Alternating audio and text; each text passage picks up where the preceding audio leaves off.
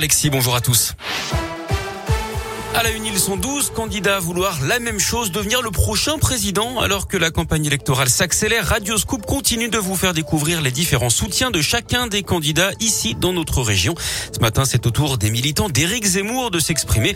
Florence Darbon est l'une des référentes de la campagne de l'ancien polémiste dans la région, mobilisée notamment sur les marchés ces dernières semaines. Elle a rejoint le mouvement Reconquête en décembre dernier après avoir longtemps milité chez les Républicains. Première chose, Éric Zemmour aime la France et il le dit depuis des années. Et effectivement, toutes les propositions qu'il fait, elles découlent de cet amour de la France. Ce pouvoir d'achat qui doit augmenter, euh, la préservation de notre patrimoine, euh, tout ce dont il parle en termes d'éducation, euh, toutes les propositions qu'il fait sont beaucoup des propositions de bon sens. C'est quelqu'un qui est, qui est très intelligent et qui a fait ce constat depuis des années et des années. Il n'est pas apparu comme ça, voilà. Eric Zemmour qui demande à l'État de sévir hein, après l'agression de militants justement vendredi certains ont été aspergés d'essence, insultés en marche de meeting ou lors du collage d'affiches.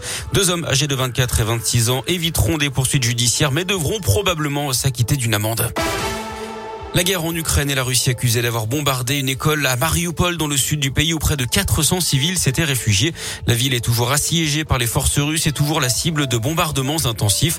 Le président ukrainien Zelensky, euh, qui se dit prêt à négocier avec Poutine, dénonce un nouvel acte de terreur. Les deux parties seraient proches d'un accord d'après la Turquie qui assure une partie des médiations. Un drame en Belgique, une voiture a foncé dans la foule pendant un carnaval à la Louvière hier matin. Le bilan est très lourd, 6 morts et 26 blessés dont 10 graves.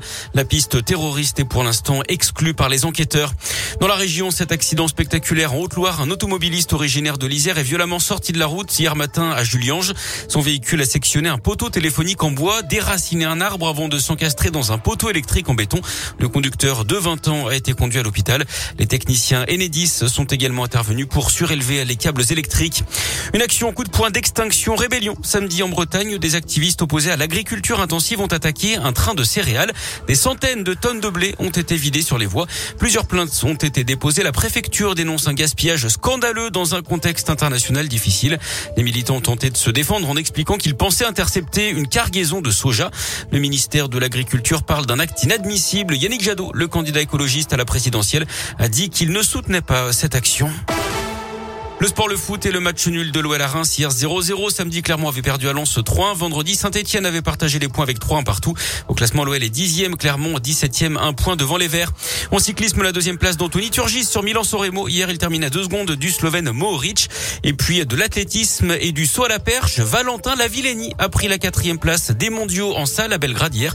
Le Clermontois signe au passage son record personnel avec une barre à 5 m 85.